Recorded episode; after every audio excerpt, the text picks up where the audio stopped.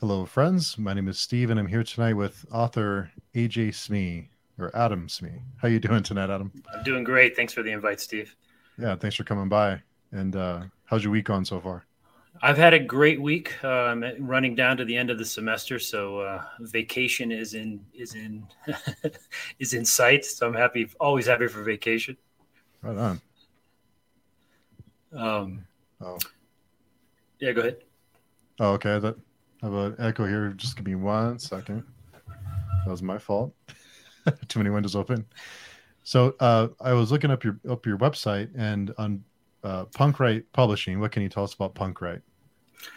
Um, actually, I'm I'm going to throw that back to you because actually one of the reasons I I was interested in your show and I love your channel is that you're always looking for like independent uh, type work, and I think that is very undervalued. Um, I am a librarian, as I, I, mentioned to you earlier, and so a lot of things we get are from the the big five publishers and all these mainstream publishers.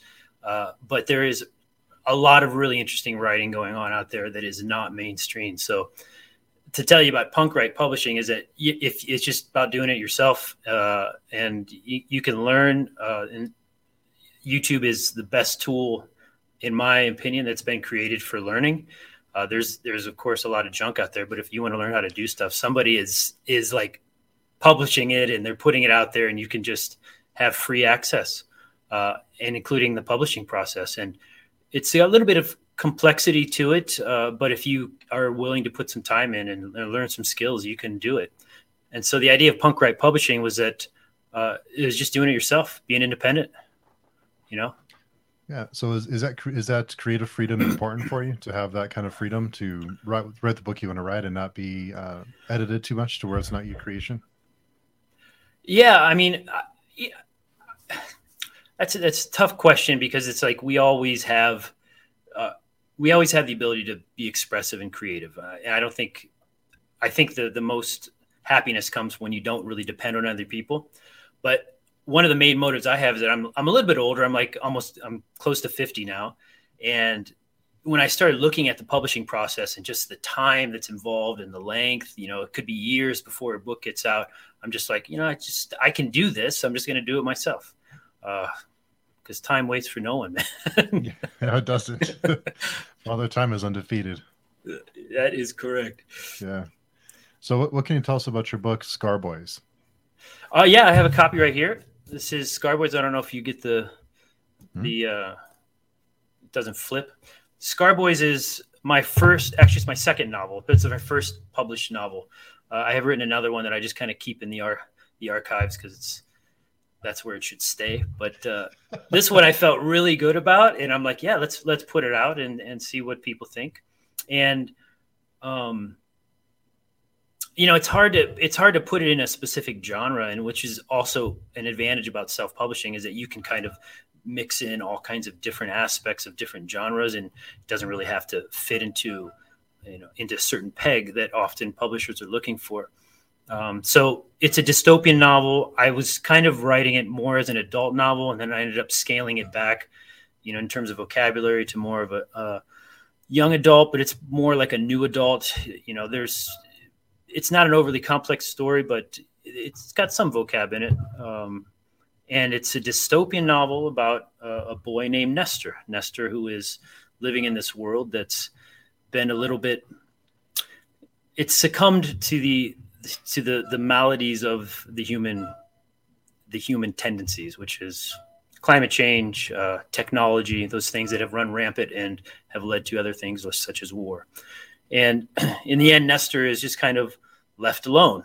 He's saved from a lot of the uh, the worst things, but he finds out that he has a condition. And he and his aunt, who live out in a relatively secure place, I don't want to call it a utopia, but it's safer than other places uh, she dies and he's got to deal with his problem. And so off he goes. And when he gets into the world, this is where he finds out that, you know, things are not actually what, what he understood them to be and that uh, children are a commodity for various mm. reasons. Mm. Oh yeah. Good. That's a good pitch. that's a good, uh, do need to find out now what they're a commodity for. yeah.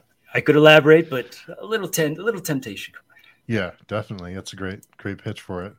And what were some inspirations for the book? What, what was kind of what what inspired you to write this kind of story? You know, the the process of writing is for me it's it's really fun. You know, it's so it's it often starts in one place. I'm very much a discovery writer. I had this uh, you know, on my own YouTube channel, I made a video. One of the first videos I made was that, you know, next book I write, I'm not going to discovery. I'm going to like plan the thing out because that's the way to do it. And I swear I tried to do it and I just sit down to write and then the thing just kind of goes. Um, and so when I actually started the idea for the novel years ago, probably 12, 13 years ago, it just kind of was a seed that was very much a young adult novel and evolved into something that I'm passionate about in terms of uh, environment. Um, that's my my educational background is environmental science, environmental studies, uh, politics, which, which is interwoven in there, and you know just struggles of of human power, um, the misuse of technology. Uh, or the abuse of technology, all those things that become part of the story and are important to the story. So as as the story evolved, I tried to bring that in as much as I could because, again, that's what I know. It's what I'm I'm passionate about and interested in. So I, I, keep I keep hearing authors say, "Write what you know." So that sounds like that's. Uh, uh, yeah, I've I tried to write things you don't know, and you just sound really dumb. So yeah. that is really good advice. Write what you know. and uh, so when you when you had when you wrote the book, I know that you're you also teach, right? I'm a teacher. That's right. Hmm. So what what did that experience of writing Scarboys and getting it published? How did that uh, change your perspective or how you teach? your students? Uh, so that's a that's a really good question because one of the motives that I, I had for doing this self publishing is that I uh, I teach philosophy, so there is some philosophy in the book as well. It's light philosophy, but I also do graphic design as one of the courses for for my students, and so um, as I embarked on this project, I I wanted to just you know deepen my understanding of my own craft of those areas, but also like show kids that you can do this stuff. You know, it's part of part of the example of, of teaching is, or the power of teaching is leading by example and being um, demonstrative of your passions and what you're good about, which is really the most inspiring thing for kids in my in my experience. Is what I've found. Hmm. And when you, uh, how did you how did you edit or how did you proofread the book? Did you have an editor or did you uh, go line by line yourself, or what was that process like? Dude, I read this book like 13 times for my, myself, and uh, you kind of have to come to some sort of acceptance that it's not perfect. But when I felt good enough about it, uh, I did. I, you know, I let a couple of people read it. My wife read it. She's like, "Yeah, this is this is working." And then I sent it off to an editor, and uh, that's one of those things that you just cannot do yourself in self-publishing. So if, mm-hmm. if anyone's watching this show and you're thinking about putting something else, uh, spend the money. Uh, and I, I, you know, I kind of approached it in the way that I, I did not go to formally to school for for creative writing. So, you know, I spent the, well, it cost me about four thousand dollars to do the various rounds of editing, but I looked at that whole thing as a college class, which is what I mm. would spend in the university. And the truth is, what you learn from that, from a professional looking at your work, is invaluable and, and untouchable for for a beginning author or any author really, because you need to have some sort of uh, objective perspective on your work who's not invested. So when, when you send it to an editor, how does that process work? Because there's different types of editors, right? There's uh, line by line, and there's a story, and there's some other a few other types, right? Yeah. So the first process is your developmental edit, and that is, uh, which in terms of my practice as a teacher is also very good because I, I need to read a lot of essays, and it's like you see so many things that are that need attention in a piece of work, it's like where do you start? So the developmental edit is a very holistic perspective on you know how is the story working? How are your characters working? Do things make sense in sort of uh, in, in, terms of time? Uh, how are your arcs working? And so there's not too much detail to the actual written part. And that that one is very very very important because you know my own philosophy of books and and reading i i like the story. You know there are I, I read all kinds of things. I read literature, I read high literature, I read science fiction, I just read realistic fiction, I read young adult, etc. But if the story's not there, then you're just going to get bored. The editor is going to help you develop that story and make sure that it's you know it works and it takes you to the right place. So when it, when an editor looks at it, do they send the revisions to you, or do they just make the changes for you and tell you this is what we changed? Yeah, so you know the editing, the whole editing world is quite fun as well. There's a whole subculture of like independent editors that will, um, you know, you can you can find. It's a little bit of a crapshoot because you don't know what you get until you actually you know get the edit back. But some people will give you sample edits. Um, but there's a whole world out there that you can find someone to meet your needs. And so I, I found a, a woman in, um, she lives in Great Britain, and she, you know, put, I put on a Word document. She did track changes all the way through, and it was, you know, great perspective and, uh, you know, detailed responses to, to specific areas of the text that really need attention, and it's it's quite worth it. Wow, I, I never realized there's so many different types of editors. There's a lot of different, uh, you know, there's spe- seems like they're specialized different editors? Um, you know, I actually I don't know. I can't answer that question. I don't know for certain. I think there are specific tasks of editing. Mm-hmm. I think most editors can probably do all those tasks. Uh, but I selected this woman to do two rounds of editing, and then I put I gave it to somebody else because I wanted a different mm-hmm. perspective. Uh, and I think that's that's also important. Not that she couldn't do it. I just think that you know the more points of view that you can get on a story, the stronger it's going to be. Sure. And our friend John from Hey Y'all Listen Up is here. Hey John, hope you're having a good uh, good Friday. What's up, John? And I was looking at. Uh, so, did you create your own publishing uh, your own publishing company with Punkwright, or is that um, is it a small press, or how does that how does that work? Publishing company. That is such a generous word. I mean, no, yes and no. I mean, I put my I made my own logo and I put it on there, but you know, it's a company, I guess, does actual things. I just did it through myself. So, okay. Yes, yes, it is a company, but I don't, I didn't do any special tax, you know, tax signups or anything. No, uh, I just put my own label on it. So, what what's the difference between having your own label on it versus just self publishing with Amazon and going using Amazon KDP? Is there a difference between the two? Um, yeah, I think having your own label is cooler. I mean, come yeah. on. well, other than that, yeah, of course it's cooler. I, probably there's probably not much difference. No.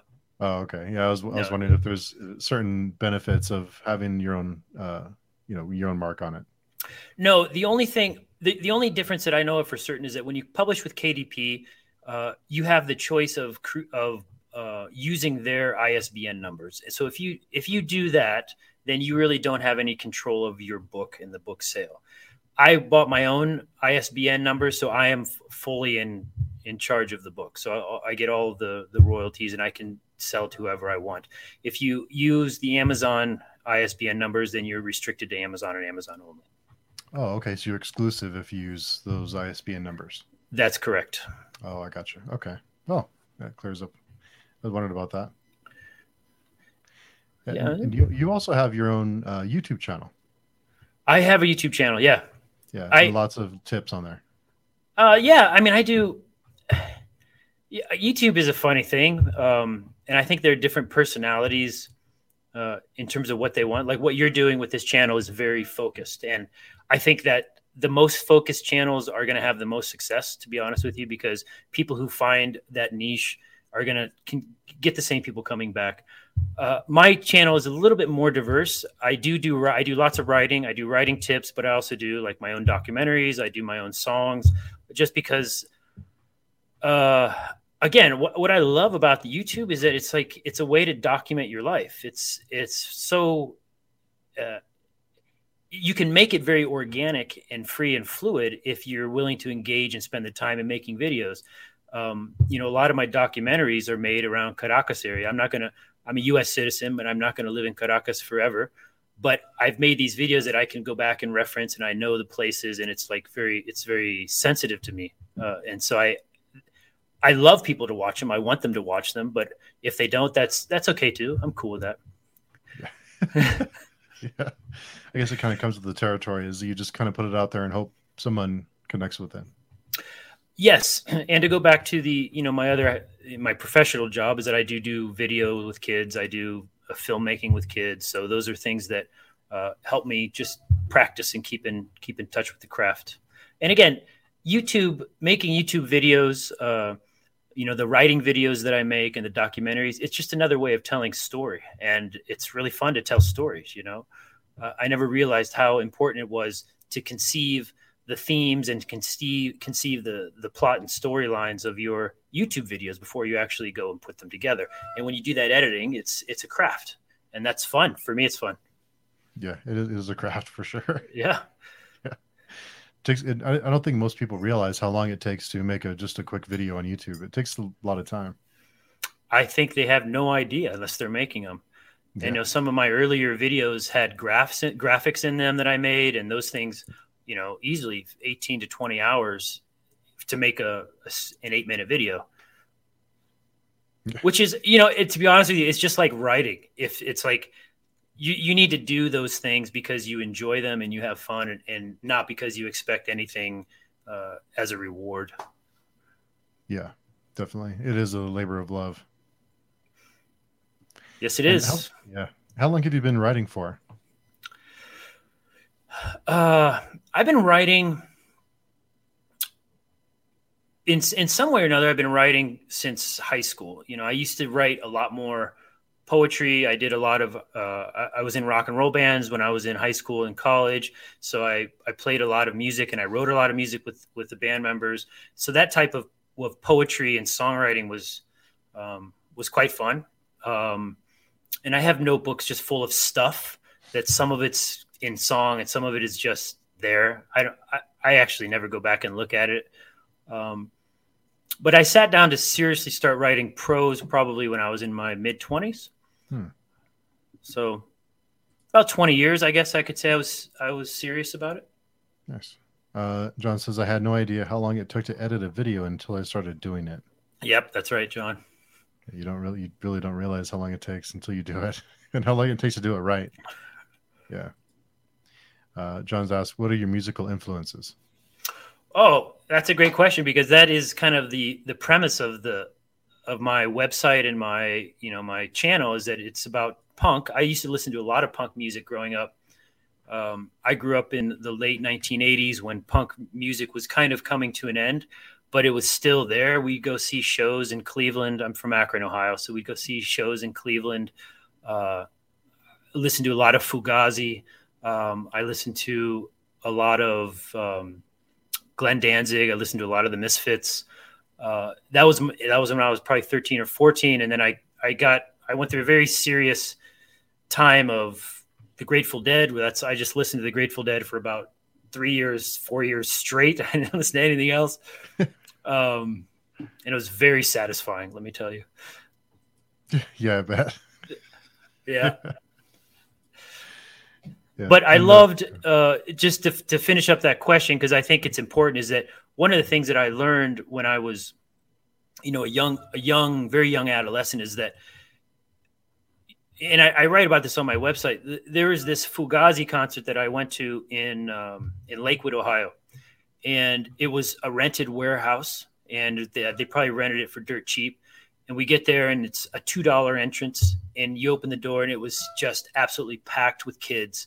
And it was just so much energy and so much life and it was two dollars. And those things for me are hugely important because you know those bands in that time period a lot of it was about accessibility and they didn't they didn't really want to go to mainstream labels. They wanted to do what they wanted to do. They didn't really care how it happened and everybody latched onto it. And that was that was the movement. And i when when i you know in the last 10 10 or 12 years this whole idea of independent publishing is for me very much the same. It's like people are just doing it because they want to do it. Some people have been very successful, but it's just, you know, finally there's a there's some sort of way to get your ideas out there and you don't have to really worry about everyone else judging you. You can just do it if you have the confidence and the goal to do it. That's the first step, right? That's right. Yeah. And what did writing lyrics and poetry? How did that help you write prose when you got to when you got serious about writing prose? How did those those years writing music help you, or or not?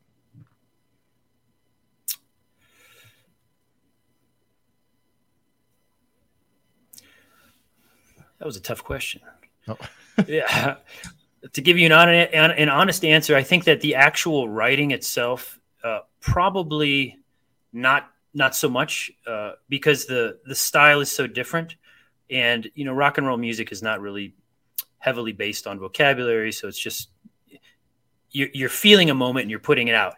And so that, if I were to say anything, that's probably be that would probably be the most relevant. Is that you know, music and writing lyrics is about finding some sort of flow, and I I think in art, in any kind of expression that you that you want to pers- you know pursue, it's like you just have to have some flow some flow to it. When you write a book that is thick, this is 400 pages, you want to hop on that bus and just like get carried away for 400 pages. So you need that flow. And if you lose that flow, whether it's a rock and roll song or a piece of poetry or prose, then I think that's a that's a red flag. It says you got to change something.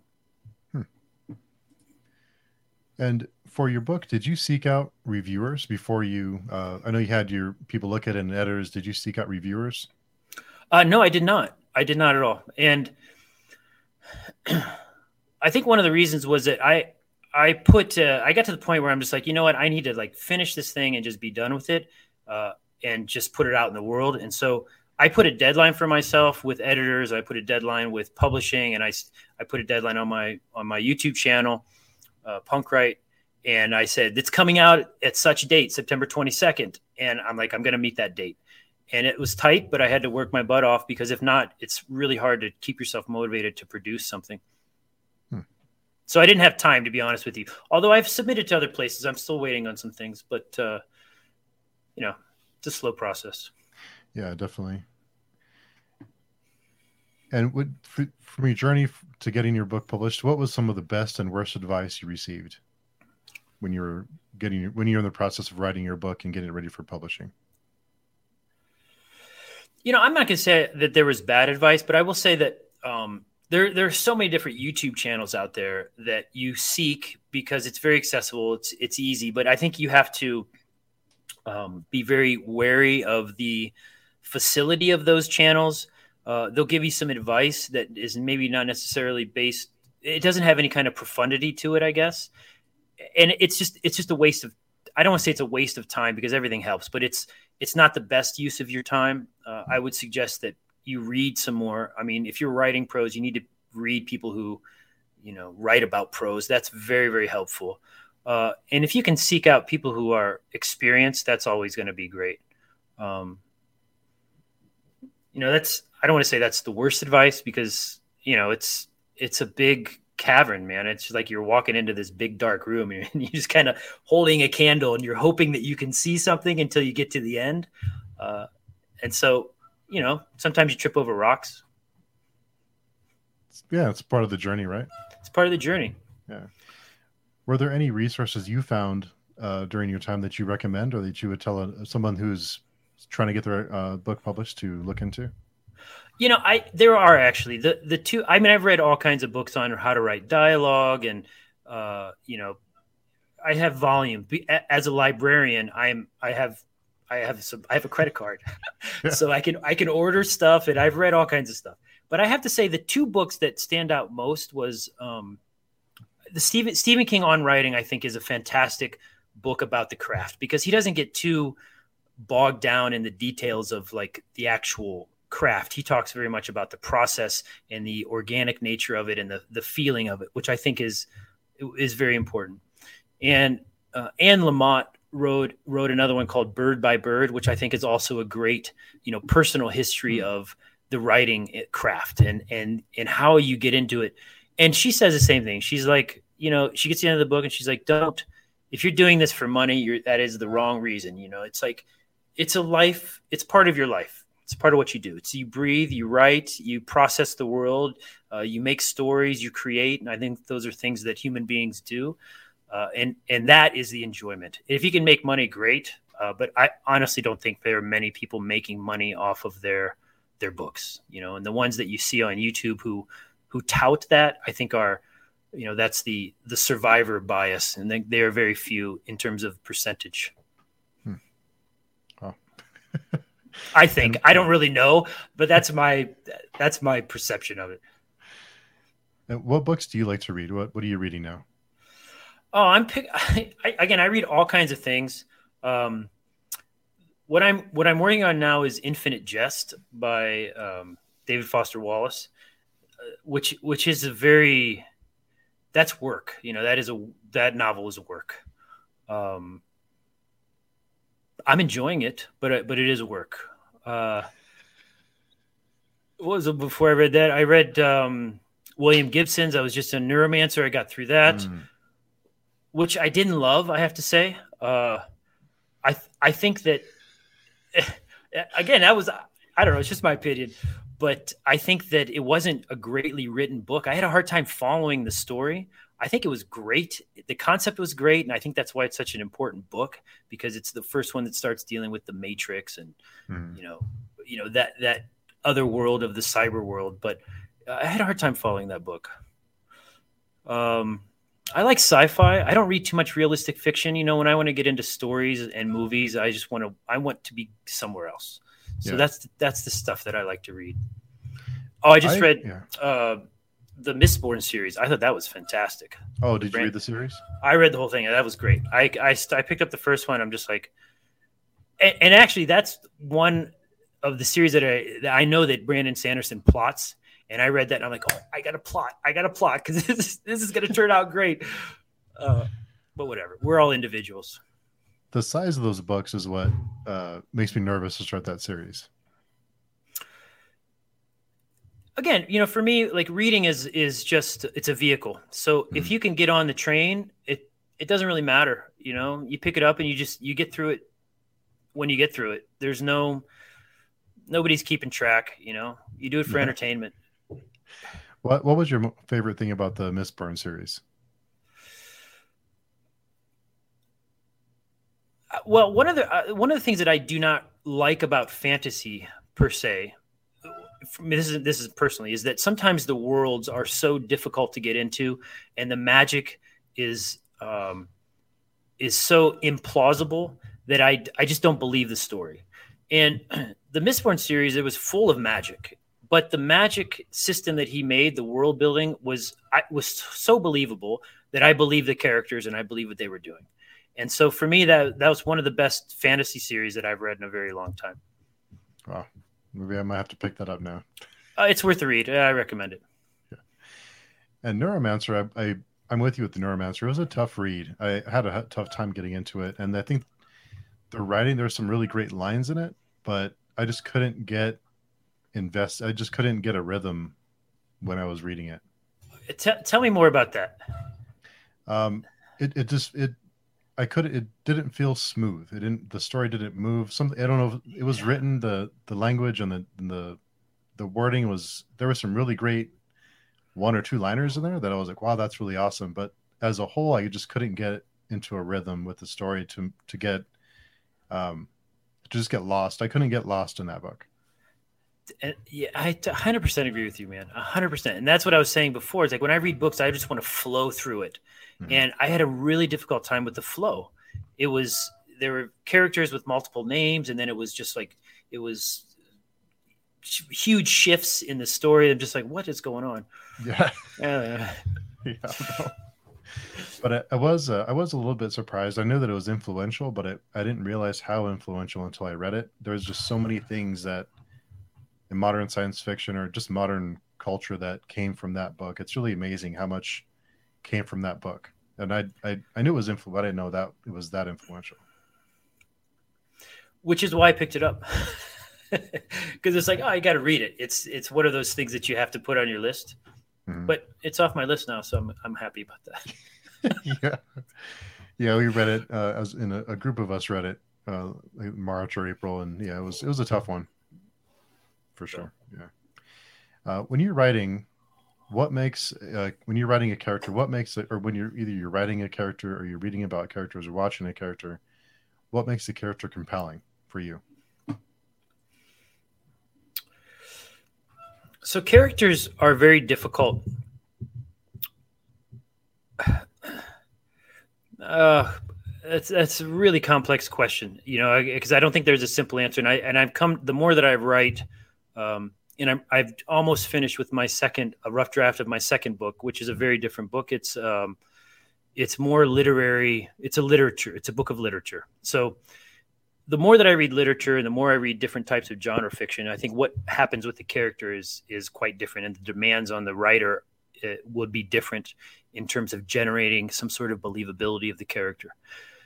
In literature, to to talk about that one, and then I'll talk about Scarboys for a second. But in the literature aspect, I think it's very important that the the character is the central uh, emotive element of the story. So what is happening to that character must be somehow convincingly made to drive the story. And it's all about usually one character. Not always, but I think I think most pieces of literature are going to be about one important character that is really feeling a situation and having a, a real human experience that somehow comes through the page. Uh, I believe there's a little bit more introspection in that, but I'm, I'm generalizing, of course. But I think those that's what makes it more interesting as as a literary piece of work. In a, a piece like Scarboys, which is more of a genre type of, of work, I think if I again if I'm I'm generalizing because there's no right way to do anything, but I think it's more about how characters interact with the other characters that mm-hmm. that really creates the synergy for the story and that multiplicity of characters is what makes it fun and interesting because it's always uh, you know it's it's like a an action reaction that's happening and building across the the story arc hmm. and with uh, being a you know publishing self-publishing and, and getting and promoting your book it can, it can be tough i'm sure to to get the word out because there's so many books being published every day how do you promote your book how do you get the word out there well, I mean, doing this stuff like this is why I'm so very appreciative that you, you know, you invited me on and decided to to have a conversation because these things are, are hugely important. Uh, you grow a community. Uh, you have a YouTube channel that you help process your thoughts and you put it out there and people latch on and they'll see bits here or there. You got to do a website. Uh, you got to talk to your friends. You know, I have your your friends are the the pillar to to getting you going. And I think I don't I don't care what uh, what discipline or activity you're doing, it's going to start with your friends. You know, you're making cookies. The first people you're going to sell to are your friends. um, so, it, for me, it's also just you know understanding that the process is is uh, my life. So I have lots of time. Hopefully, you know, fingers crossed. But it's not something that you're going to be gratified with in a week or two weeks. And oh, I want to sell 100,000 copies. That doesn't doesn't really happen It happens to some people, but it doesn't really happen to the vast majority of people. Yeah, it, it can be tough to. Uh, I would imagine it would be tough to to kind of stand out amongst all the other books that are being published. It must be little tough, and like you said, it's building the community and building a following, and it's a slow, can be a slow process. Yeah, and uh, with uh, yeah, I'm sorry. Yeah, no, it's no, it's okay. I mean, um, again, I think that uh, your your point is right on. Is that if the process is what it's about, you know, it's about you know we, we I, I think it's difficult. We have so much dissonance, cognitive dissonance nowadays because we see all these successful people about you know on you whatever all these channels and um, TV and sports stars, and that becomes kind of your ceiling, and that's where you want to compare yourself to. But that's absolutely ridiculous. It's like you know those those people are doing it not because they want to make money they make money because they've always loved playing basketball or whatever you know i grew up in akron ohio and i i uh, used to watch lebron james play in high school and oh he was he was so fun because he just you could tell he was just so passionate he was a phenomenon of course but he was so passionate about the game that he would he'd do the same thing if nobody paid him and that's yeah. kind of where you have to be yeah yeah, that is that is tough, but it helps that uh, you know he's able to go to the NBA, so that's always good. Yeah, it does help. he's, he's made a pretty good life for himself. yeah, he's done all right. Yeah, he's done okay for himself. And uh, with your musical background, do you listen to music while you write? Mm, not at all. I can't no. do it. No, not at all. I I listen to music when I do my graphic design because that's. Uh, but I find that particularly words, any any words if I'm trying to generate words and I'm hearing other words, that's a that's a terrible that's oil and water. Mm. You know? Oh, okay. Not even ambient music or like background music.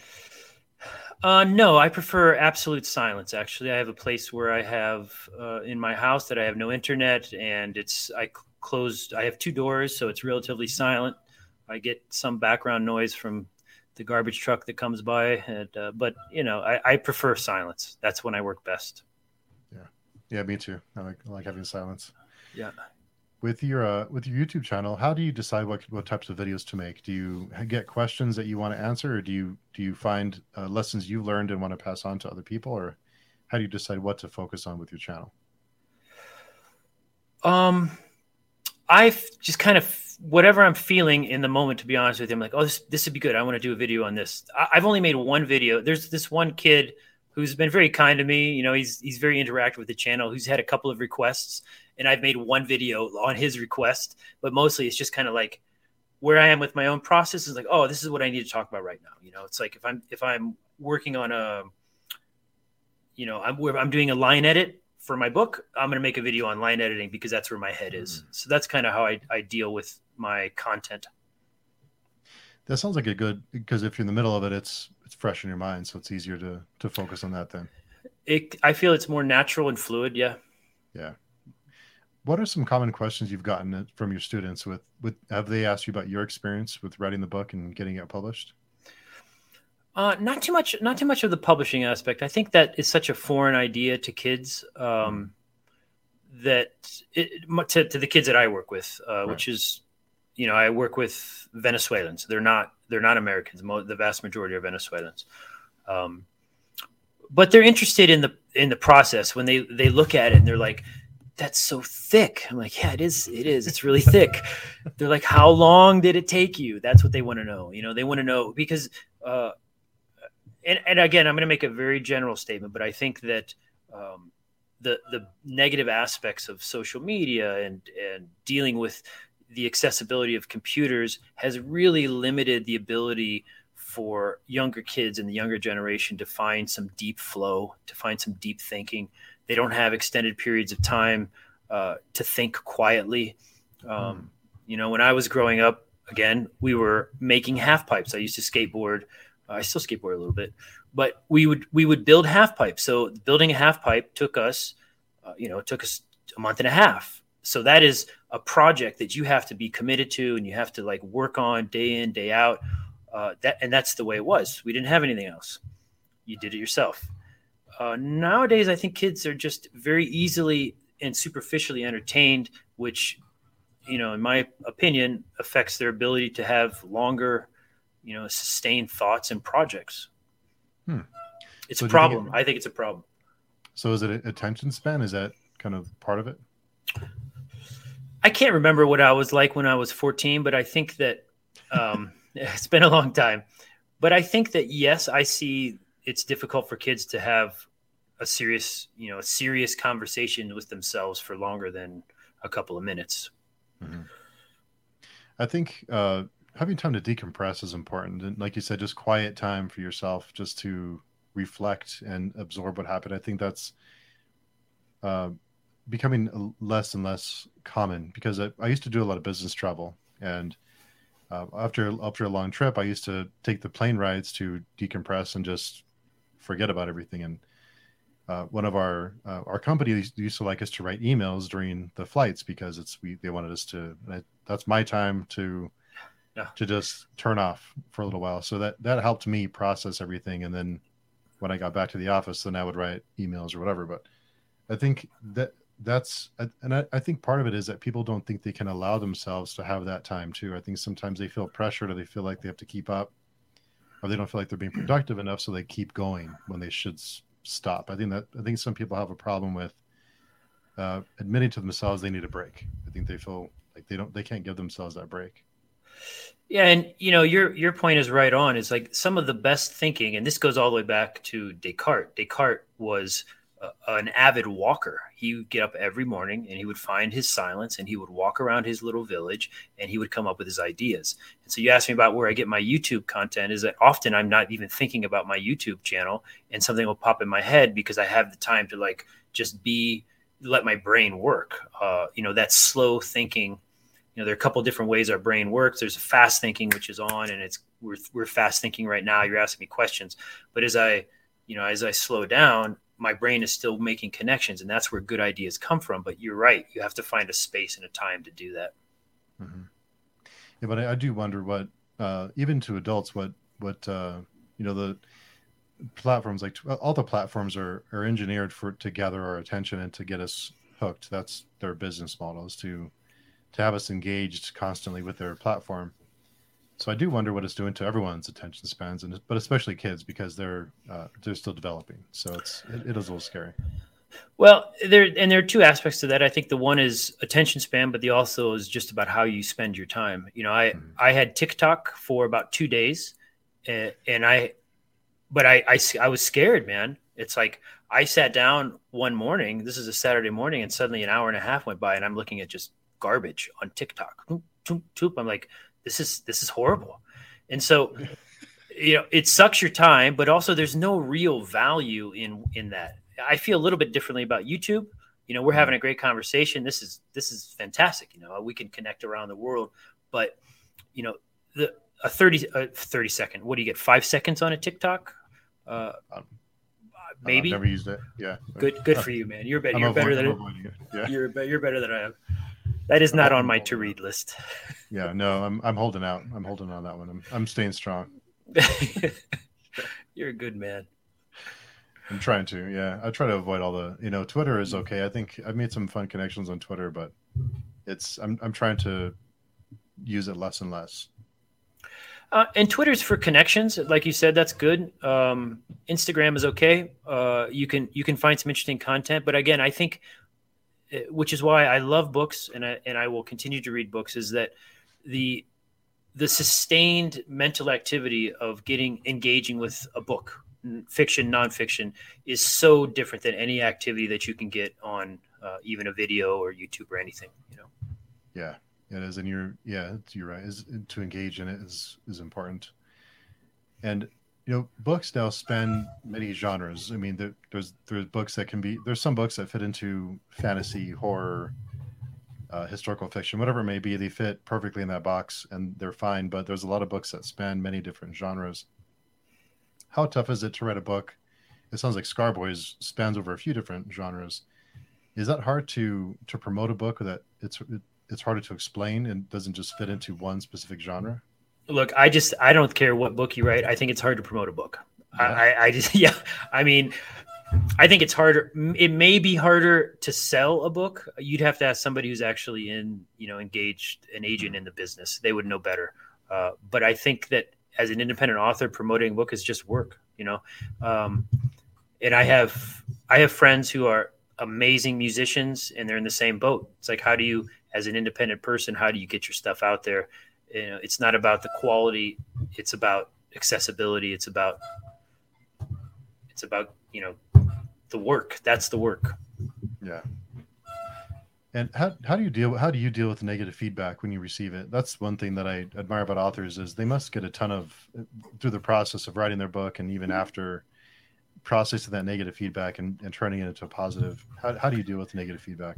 Actually i thrive on negative feedback. And there you know there's there are a couple ways if you get feedback. One is uh, about just which I, i've encountered none which is just you know mean people. And if someone's going to say something mean to you what do you i mean they're just mean people. What are you going to do? But if somebody actually has a serious you know critique about the book you listen. Absolutely. If you don't do that you'll never grow Mm. Definitely. And is there um is there a certain time of day or certain seasons that you like to write in? Is does seasons or weather help you?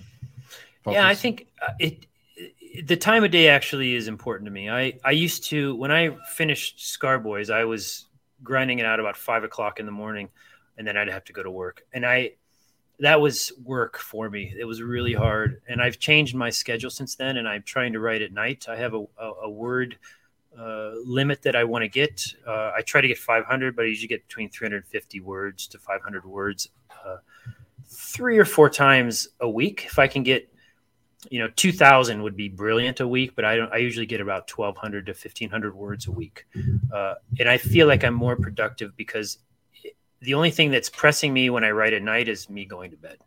You know, whereas you know in the morning I have to go to work, so it's it's a little bit more. It interrupts my thinking, I guess. Yeah. And I'm tired. Did you? Uh, I know you, you work in a library. Did you put your own book in your library? Uh, yes. So this has been a really great experience because I've, you know, so there are a couple classes who will read them as a class set, so I can, you know, provide some guidance about the process and the books and and literature in that respect. Uh, I did an event which I, I made on my YouTube channel. You can you can see that there, uh, where I did a reading with some of the other artists of the school, some musicians, and another uh, author that I had that's at school here. Um, so you do those things on a small scale, and again, it's been it's fun. It's been so much fun, and that's that's why you do it. What about teaching? What about teaching is uh, fulfilling for you? What's your favorite part? Um, I've been teaching for about twenty years, and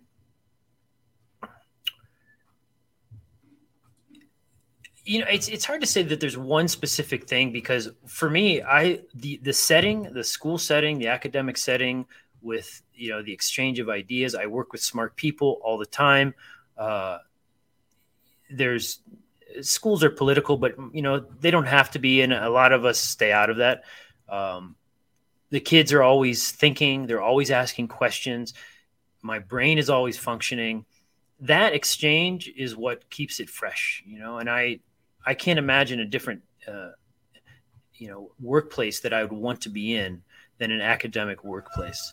And I get to teach so many different subjects. Uh, you know, I teach philosophy. I've taught literature. I teach graphic design. I teach film classes. So, dude, I'm never bored. I'm never bored. Yeah. yeah. Do you have any favorite movies? If you uh, know your film, do you have any favorite movies? It's funny. i am watching fewer and fewer movies. I, I, find that my patience and tolerance for movies is less and less as I uh, as I have other interests. Um, I used to watch more, but I feel like there's a lot of disappointing movies out there. So I would just it's a hit, it's a hit or miss. Well, let me let me think for a second. What was the last one that I saw? Oh God, I can't remember. It's been that long, huh? No, it's not been that long. You know, I I decompress with friends sometimes, and Seinfeld's on again, so I, I could watch Seinfeld. Yeah. Are you a fan of uh, Curb Your Enthusiasm? Have you seen that?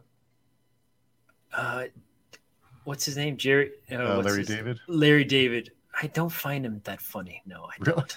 No, I don't. So, I tried. I really did try. I was surprised because he, he was uh, when I watched Seinfeld, the, the seasons that he was gone that he after he left seemed that the, the quality went down a little bit on on Seinfeld. I thought he's, I think he's a great writer. Don't get me wrong, but uh, again, I just it's hard for me to engage with television anymore yeah. and movies. Um, I don't know. I don't know. Maybe I'm just maybe I'm just getting old, Steve yeah, get, get, in, get in line. Yeah. yeah. what about you? Do you watch movies? Do you like movies? Um, I do. I don't. I haven't watched. Uh, haven't seen as many because I've been reading a lot more. So I don't have enough. I don't have a whole lot of time for for movies. But I I, I enjoy movies now and then. I'm before uh, before I started reading uh, more and more last January or so. I used to read a lot of indie. I used to watch a lot of indie movies and read indie comics. So it just made sense to me to read indie books. So that's why now mostly I read a lot of indie books because it's just kind of my thing. And maybe it was from that because I'm from you know pretty much the same generation. I think it was the the punk rebellion kind of thing. Is you know it's um, I don't know. Maybe it's that it's a subconscious thing that I I root for the underdog or uh, I just admire the yeah. people who try and do it themselves, who try and who have this love that they want to get it out there and and they they do all these things on their own and they have these wonderful stories to tell after their their experiences i think i'm with you on that one yeah yeah and not to say that people who uh, you know people who may, who have a lot of success don't have great stories i'm sure they do but who, none of them are going to talk to me, so I'll never know. you know, one of the things that I did to go back to the book and the process that I really began to understand better, like when you deal with uh, mainstream publishers, eh, there are authors, of course. The authors come up with the idea and they write their book, but that whole, you know, that from the the final draft to to getting the thing published, there are so many people involved. It is such a massively collaborative project that you kind of um, you just un- underestimate. I shouldn't say you overestimate the actual value of somebody writing. I think, and I and I don't mean that in any way to demean any any author. Well, what I mean is that that crafting has so many hands that that are touching it that without that it'd be it'd be very very difficult to do it by yourself and uh, I think it's important to note, you know, and I'm including myself in that process. That is why you absolutely have to write, you know, get someone to look at your work. You need beta readers, you need alpha readers, you need uh, uh, editors, you need as many people looking at it to give you feedback. And if you don't take that, if you take that negatively, then you're you're kind of doomed in making something that's worth worth reading and quality. Yeah. Just want to say hi to Danielle uh, Bukhara. Is here. Hey, Danielle. Hope you're having a good week. Hi, Danielle. And our friend Jeff Lane is here. Hey, Jeff. Hope you're having a good Friday.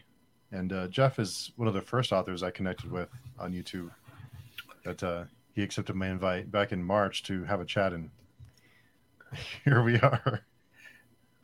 And it's it's funny that we talk about. Uh, we what did you, indie, yeah. What did Jeff write? Sorry, just to um, the book. The first book I wrote of Jeff's was One Way, and he also wrote um, this paper world, this burning world. Uh, we're going to be reading the Three Scrooges in a few weeks for Christmas, and uh, and Jeff, speaking of uh, you know indie indie authors and getting your work out there, he actually uh, narrated his own his book and put it out on um, Apple Podcasts. Oh, that's cool. That's cool. And, Good for you, Jeff. Episodic form. So I ended up listening to his his book. Um, uh, this paper world and this burning world. I listened to it on an Apple podcast as I was riding my bike, and then I'd come and read the paperback when I got home. But it's it's there's something about an author narrating their own book that you just that experience, even if they're not a professional narrator, it's just something special about that. And I can only imagine how much time that took. Yeah. yeah. yeah. yeah. he did a great job though, and uh, the cool. like your tree, yeah, have a tree behind me now. That's good. My, my wife uh, maybe put it back there because she said we need some Christmas cheer. So there you go. So, Steve, if you were to recommend uh, one of Jeff's books, which one would you would you suggest for me to buy? And I'm I'm asking this in all seriousness because one of the things I want to do in the library, uh, as I mentioned earlier in the mm-hmm. in the the show, is that I want to create an independent section of books for independent authors. And you know, the there's again there's so much happening out there that you have to look for it a little bit uh, but there's great work that i think that people are just missing because it's not it doesn't come through your feed. So hmm. if you were to suggest one by jeff which one should i go with? One way? I would say, i would say start with one way. Yeah that's, right. that's where i started. So and it's a stand well it's it, i think there's going to be a trilogy but it, for now it's it can be read as a standalone so. Cool. That's that's, that's a good place to start but I think with uh, another reason I really love indie books and and you touched on it too is that there's so many people involved in the publishing process that from your vision to uh, you know all these different people it goes through and by the time it goes through all the editors and the the people who decide what what uh, you know what what um, what genres or what stories are, are hot at that certain time or, or selling and they they water it down so much that it at the end it may not even be what the creator wanted. So it's that's what I admire too is that they um, you know they write the books and even if they're not perfect, even if there's grammar errors or spelling errors, it's still it's still what they wanted to have out in the world. And that's what i really love about it. And that's i want to read what i want to see what they wanted to produce whether it's whether i enjoyed it or not i still want to know what they wanted it to be yeah, there were. I think there are a couple of non-negotiables uh, with stories. Again, you you want to get your story right, but I think if your story is good and you have someone help you with that as an independent author, then the rest is a little bit more forgivable. Forgivable in terms of like a few grammar mistakes here or there. Um, but yeah, I think I think your perspective is right on. I would I'd support that. Yeah, And uh, Jeff says, "Too kind, Adam." Yeah. Thank you. Actually, I did send out my book, an earlier version of my book, to a couple of, to about ten or twelve agents, and uh, some of the responses I got was just that. They're like, "Dystopian is not selling right now, so we're just so sounds sounds good, but Dystopian is not selling." Like, oh, what do you do? Yeah, you have to wait for the next uh, popular dystopian uh, movie to, to pop out, and then yeah, or or you uh, do it yourself. That's yeah, that's what I would do, but you know, Yep. I don't I don't have the talent to write a book, but I love reading them. So here I am. Uh, Misspelled Jared is here. Hey, Steve, just got here. Hey, I hope you're having a good Friday. And Fine Reads is here. Hi, AJ. Hi, Steve. Happy Friday, everyone. Happy Friday. Hope you're having Cheers. a good one. Yeah. But yeah, I, I do, and maybe it's I don't know, maybe it's the generation or just the I don't know, I don't know what it is. I, I just really admire the the indie scene. Uh, I do too. Uh, I, I really respect it, and I respect people who spend the time for you know without without seeking necessarily monetary rewards because I've calculated for me to make just to make back what I've spent on the book, which I don't think is uh, uncommon. I'd have to sell about two thousand books, which that's a lot of books, man. that is a lot of books to sell. I don't know. Maybe when I'm 60, I'll I'll get there, get my money back. But you know, honestly, who cares? Whatever. It's just money, right? I think yeah, I think if your if your goal is getting it out out there for people to read, then you know you you mission accomplished. Good. Yeah, definitely. Yeah, it's uh, and is your is Scarboys available on Kindle Unlimited? Yeah, Scarboys is available on um, it's on Amazon, it's on Kindle. You can also buy paperback, and it's also on Barnes and Nobles. Um, I put it up in two places. I was going to do that. That's actually a whole other process as well that I had to learn. That's a lot of work uh, to to really understand how that goes. And I was going to put it on other platforms, but the truth is, I I think I'm happy with two. Um, so you can get it. The, this is. A, you can say what you will about Amazon. Uh, there's a lot of negative things about Amazon that I concur with. But one of the coolest things is that it is a print on demand. So if you want a book, they're going to print it for you, and that's it. There's no excess back stock. There's you don't have to buy a certain amount of books. They'll just print it and send it send it off.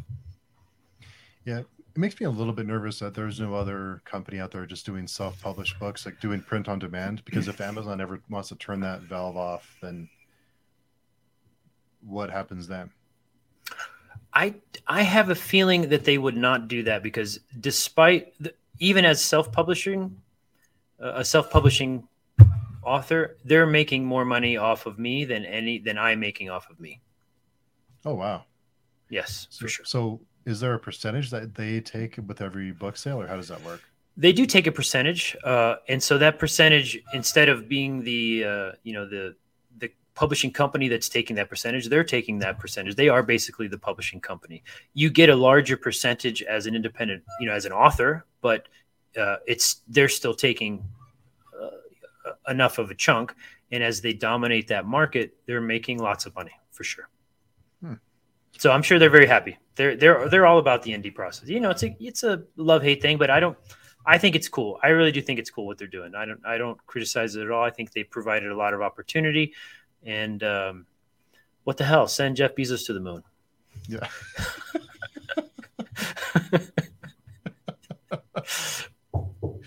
yeah. Yeah, it could, yeah, that, it could happen now. You know, yeah, it could happen now. it could happen. I think someone was go was going to go into space. Uh, somebody was a couple of days ago, but I don't know if they ever did. Yeah, Yeah. Well, I guess if you can, then go for it. I mean, yeah. You know, again, it's those are those are very expensive independent projects. the uh, Elon Musk's and the Jeff Bezos, which you know, I think it's I think it's brilliant to get off the planet. You know, I'm I I think that it is our destiny in many ways as human beings. I think that that that is the uh, the furthest reach of our creativity. Um, and and I say go for it, absolutely. Um, so, you know, I don't. I'm I'm not totally against it. What can I say? uh, Misspelled Jared says there are places like Ingram Spark that uh, you can use, but I use Amazon as well. And they were trying to open it up more. They just added hardback. That's pretty cool. I like that They they, did. did hardbacks. That's pretty. Yep. Neat. But again, hardbacks are, are expensive. I mean, if you're gonna for me to do a hardback cover, I have to do a whole different reformatting, and I'd have to sell a lot of books to be able to you know to make make it worth my time. And at this point, I don't have the audience to do that. But it's So cool. if, yeah. So if you did decide to do a, a hardback version, would you have to reformat it, or ha- what was that? Pro- what would that process be like? Yeah, because you've got your the soft cover is is just the outside, mm-hmm. okay, but then the hardback you've got you got to read you got to do something on the inside cover. So that's a total different formatting, and you have to adjust things, which is not massive work, but it is work. You know, I'd rather at this point just write something instead of just move on to my next project. Yeah. And if if uh let's say you you found a book and you found a you found an, an error in Scarboys, could you go back and fix it? You can actually, uh, you can re-upload copies, so there's some flexibility with that, and I've done that twice. Hmm. Yep. So Oh, that's that's kind of handy. I'm, I know it's a cool thing. You know, I can't I can't criticize it too much because there's a lot of flexibility and there's a lot of opportunity. And uh, you know, had I written this book 15, 20 years ago, it would still be, you know, in my notebook, not even on my computer. Yeah.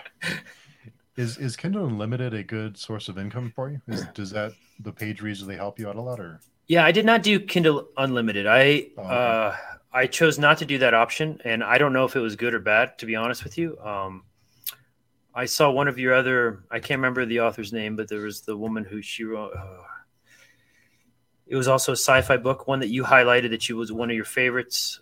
Um, and Was it sh- Kayla Frost? Yes, yes, it was her. And she said that she had a lot of success with that, and I understand that point of view. And you know, good, good on, good for her. Yeah. In Yeah, retrospect, think- maybe I'll do it. I don't know.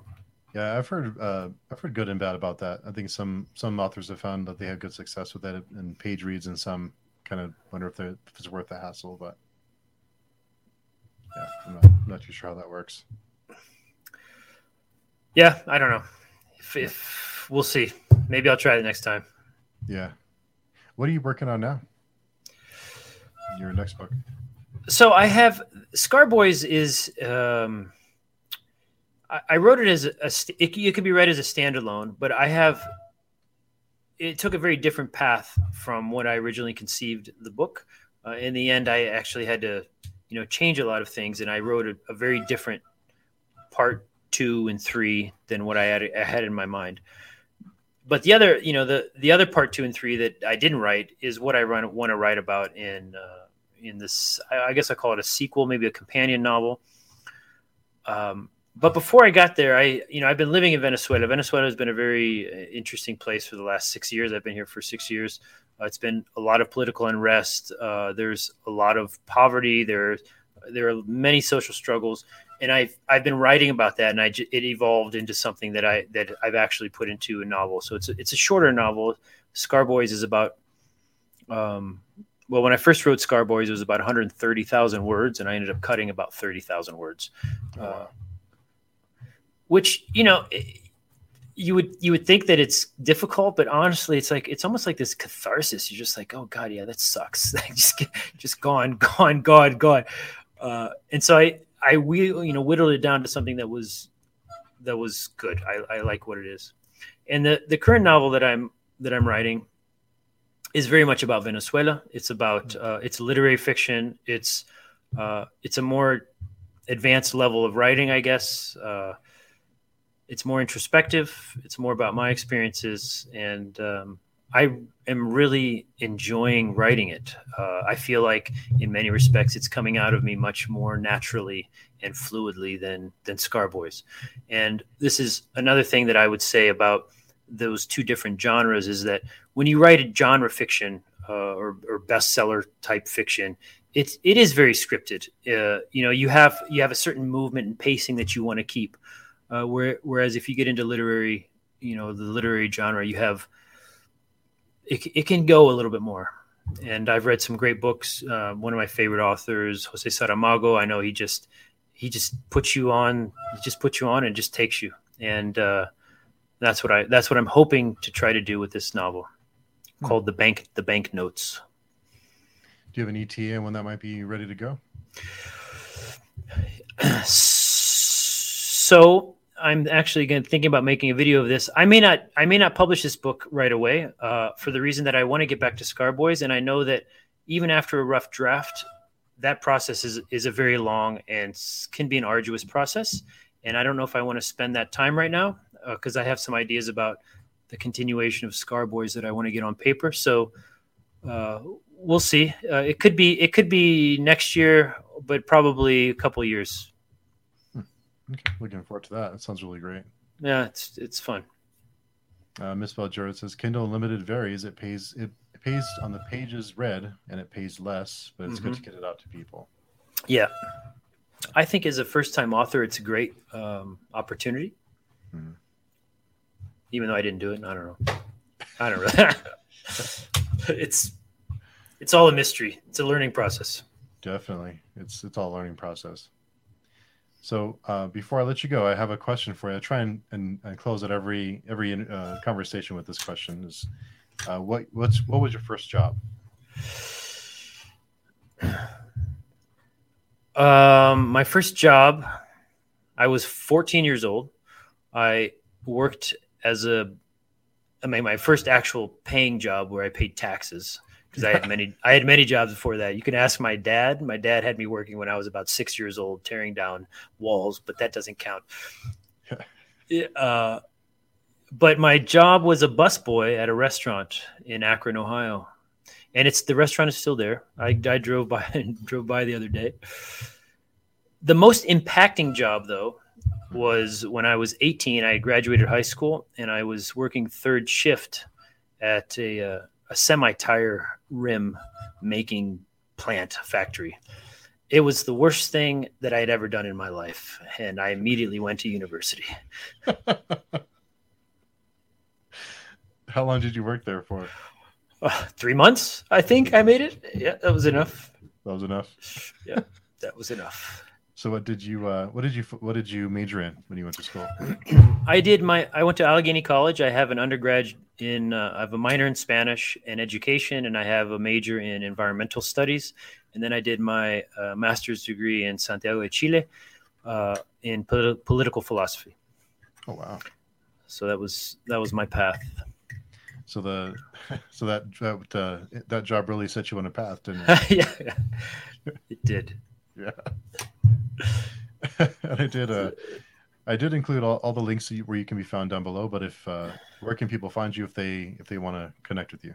Yeah, it's great. I invite I invite everyone to come visit the website. That's www.punkwright.com. I have the YouTube channel Punkwright with Smee under the same. Uh, you can find me the same way, Punkwright. Um, and uh, you know, I invite you to check out Scarboys. Uh, it's I think it's twelve dollars on Amazon and I really think it's a good book. You know, I wrote a good book. I'm really happy, and I, I, you know, it's not perfect. I could probably go back and change some things, but I really think that it takes you from beginning to end, and you'll enjoy the book. So I invite you to to purchase Scarboys. Uh, yeah, that that link is in the in the description. It will take you right to Amazon, right to the page where you can can pick that pick that up and give Scarboys a read. Check it out. All right. Yeah. So Adam, thanks for coming by, and I know it's uh it's, it's kind of weird at the time zones and stuff, but thanks for taking the time out of your Friday night to come and have a little chat with me. Dude, I totally appreciate the time. I really enjoyed myself. Thank you so right much. On. Yeah, thanks for thanks for coming by. It's always fun to uh, hear everyone's story, so it's it's a lot of fun. Okay. So thanks everyone for uh, for dropping by. We'll see you uh, see you again soon.